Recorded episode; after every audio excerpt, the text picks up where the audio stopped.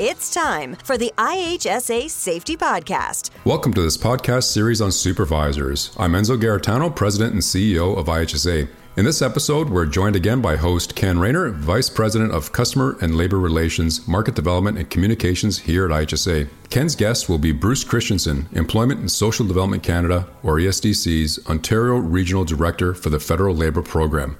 Please welcome Ken and Bruce. Thanks, Enzo Garritano. Welcome to the IHSA Safety Podcast, Bruce Christianson. Uh, to start, Bruce, please share with our listeners what your roles and responsibilities are at the Federal Labor Program, Ontario Regional Operations and Compliance. Well, uh, thanks, uh, Ken and Enzo, for inviting me today to uh, discuss the role of supervisors in uh, workplace health and safety. As you mentioned, I'm the Regional Director uh, of Ontario for the Government of Canada's Labor Program. The labor program's mandate is to promote safe, healthy, cooperative, and uh, productive workplaces. My main responsibility, well, is to fulfill this mandate uh, for uh, the province of Ontario. Uh, in the Ontario region, our focus is on labor standards and occupational health and safety. Labor standards are part three of the Canada Labor Code. They cover minimum wage, working conditions, and the like. And our role is to enforce these labor standards to ensure that all Canadian workers are treated fairly and paid fairly for their work. On the occupational health and safety front, well, this is under part two of the code, and we enforce it to ensure that uh, Canada's workplaces are safe and secure places to work and to do business in. Um, this legislation and its regulations are there to ensure employees know about their rights and are protected from hazards in their workplace. It's also there to make sure that uh, while workers know that they have a right to make a complaint about even refuse work uh, that they feel that poses a risk to their health and safety. Finally, the legislation uh, also gives employees the right to take uh, part in making their workplaces as safe and healthy as possible. At the national level, well, the labor program provides uh, mediation and conciliation services to uh, employers and unions. It ensures that employers are in compliance with labor and employment uh, equity legislation, and it also uh, negotiates international uh, labor agreements. As you know, with every uh, workplace in the world, uh, COVID nineteen has had a significant impact on on the the workforce, including ours. Um, and I just wanted to take uh, the time to say that I'm very proud of the work that uh, our staff has completed during these uh, difficult times. Hey, Bruce, I think if uh, last time I checked, you know, uh, federally regulated workplaces in Ontario make up about 10%, somewhere around that neighborhood. So there's probably a lot of our listeners that are not really clear as to what constitutes a federally regulated workplace. So, you know, the ones that I come to mind for me, particularly with the membership that we support, are transportation companies that will go over, like outside of the boundaries of Ontario um, we've got telecommunications companies, you've got banks, you've got airlines, you've got rail, um, we've got uh, insurance companies. So, regardless of the sector, when it comes to a federally regulated workplace, what attributes would you say would make up a competent supervisor in a federal, uh, federally regulated Ontario workplace? Supervisors are responsible for making sure their employees have the tools, knowledge, and supervision uh, they need to carry out uh, the organization's mandate. Supervisors, well, they also need to make sure that their employees can carry out their work while protecting their own health and safety. That said, from my perspective, a competent supervisor understands that health and safety plays a big role in how well their employees can perform. Competent supervisors are therefore committed to having robust health and safety practices as part of the tools, knowledge, and supervision they provide to their employees. Um, in fact, the, the Canada Labor Code and its regulation does allow for supervisors to implement health and safety requirements into their day-to-day activities.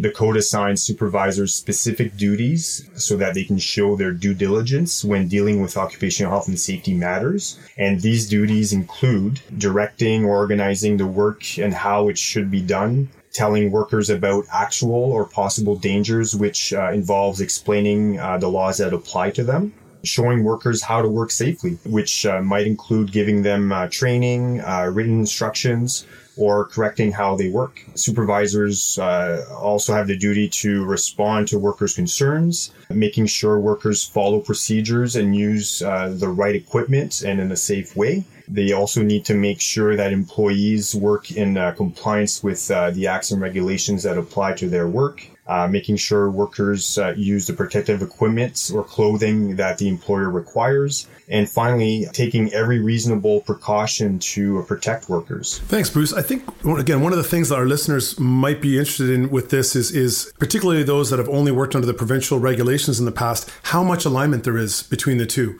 I mean, if you hadn't mentioned the Canadian Labor, Labor Code in that last section, some of the listeners would have said, oh, he's talking about provincial regulations because they're so aligned. So, that being said, what are some tasks, being that the supervisor is such an important part in the workplace? What are, the, what are some tasks when executed by a supervisor who does it in, in like in a competent and complete manner that can make some real significant contributions to a safe and healthy workplace? Supervisors have uh, a duty on behalf of their employer to ensure that the health and safety of every person employed by their employer is protected uh, while they are working. And as you said, you know, like that's uh, common between uh, federal and, and provincial uh, legislations. And the supervisor's duties that I mentioned earlier uh, all contribute to a safe and healthy workplace further than that, like supervisors also need to create a strong safety culture in their workplace. They have to work with employees to resolve health and safety concerns. And an important way to do this is uh, to consult uh, with uh, workplaces health and safety committees or uh, representatives.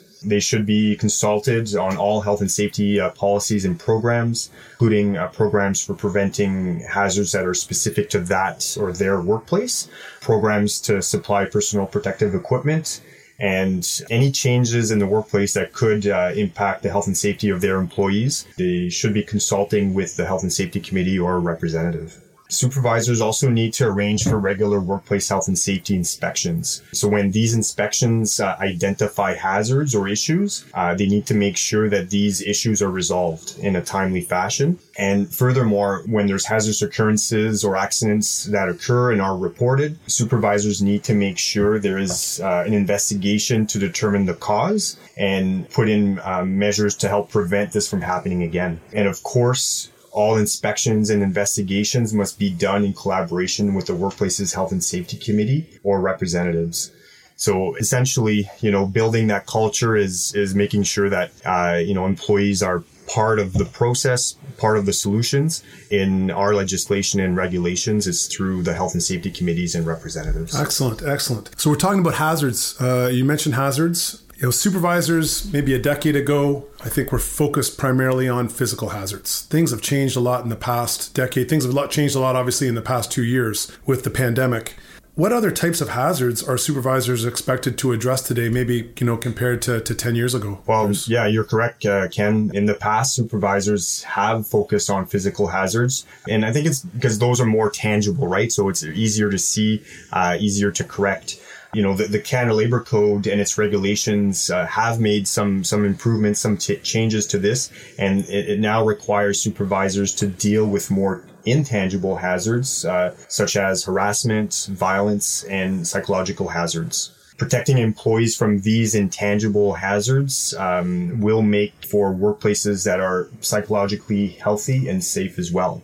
So supervisors play a critical role in preventing and addressing uh, harassment, violence, and psychological hazards in the workplace. Uh, they need to be aware of the resources available in their organization to achieve this. Furthermore, as you mentioned, the, the current uh, global pandemic uh, shed light on how important it is to address invisible biological hazards such as COVID-19. In the last 22 plus months, uh, while supervisors, all industries have had to put plans in place to prevent exposure and transmission of COVID-19 they've had to develop procedures to put in the necessary control measures in place, uh, inform workers about these new measures, and make sure that workers comply with uh, these procedures. That's a lot for an experienced supervisor to oversee and to manage on a regular basis. What about a new supervisor? Bruce, so someone that's just now coming into this world as a supervisor in a workplace, do you have some suggestions for that new supervisor, that individual? Yeah, of course. The first thing uh, is take advantage of all the training available to you uh, so that you can increase your confidence and knowledge as a leader. Look for courses, you know, both within and outside your organization. Um, these can include like health and safety, uh, management, leadership skills, and uh, human resources courses. Uh, anything to to help you with with your confidence as a leader. uh, and obviously health and safety uh, being part of that as well. Secondly, is build and maintain relationships with uh, your employees and, and management team, and that these relationships are based on openness and transparency in my in my mind, uh, this paves the way for collaboration uh, with employees uh, and it help resolve health and safety concerns in the workplace. It also lays the foundation for a well functioning workplace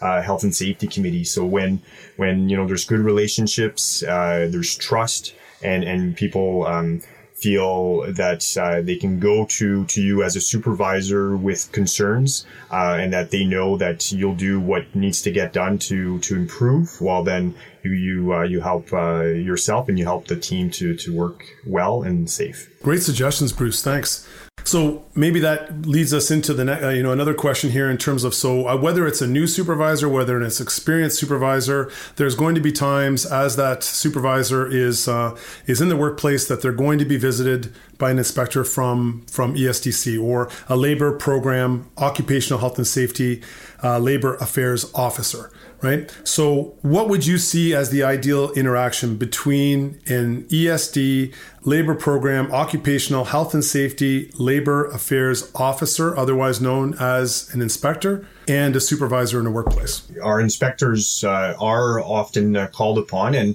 and um, and they will interact with workplace uh, supervisors uh, usually in two types of situations. The first being that uh, the inspector arrives to investigate a complaint, refusal to work, a serious injury or fatality, or secondly, when the inspector arrives to make uh, an unscheduled inspection at the workplace. So in both these uh, cases or, or scenarios, um, an ideal interaction uh, would be when the supervisor cooperates fully with uh, the inspector.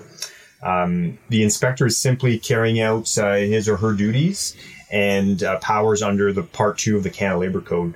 They are there to gather the information they need as part of their investigation or inspection to determine if uh, there's compliance or non-compliance issues uh, that could affect uh, the employee's uh, health and safety in that particular workplace.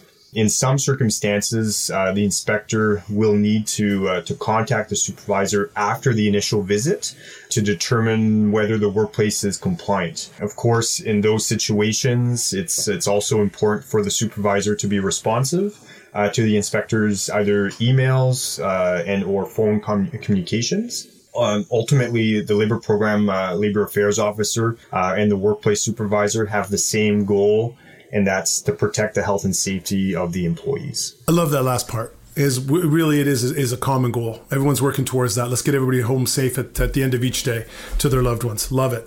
Bruce Christianson, thank you so much for joining us from ESDC. That was very helpful, not only for I think for for our listeners who are working within federally regulated uh, workplaces in Ontario, but also for those that have decided to listen to this podcast and and work within provincially regulated workplaces, so they have a better understanding as to um, what are the rules and regulations and uh, within a, within the, the federal rules. So thank you so much, Bruce was a pleasure. Thank you for listening to IHSA's series on supervisors. Join us for part two of this podcast on supervisors in federally regulated workplaces as Ken Rayner speaks with IHSA's Doug Heinz, Manager, Health and Safety Education and Accredited Programs. Be sure to subscribe and like us on your podcast channel and visit us on ihsa.ca for a wealth of health and safety resources and information the IHSA Safety Podcast. For more episodes, tips, and all things safety, go to ihsasafetypodcast.ca. Thanks for listening.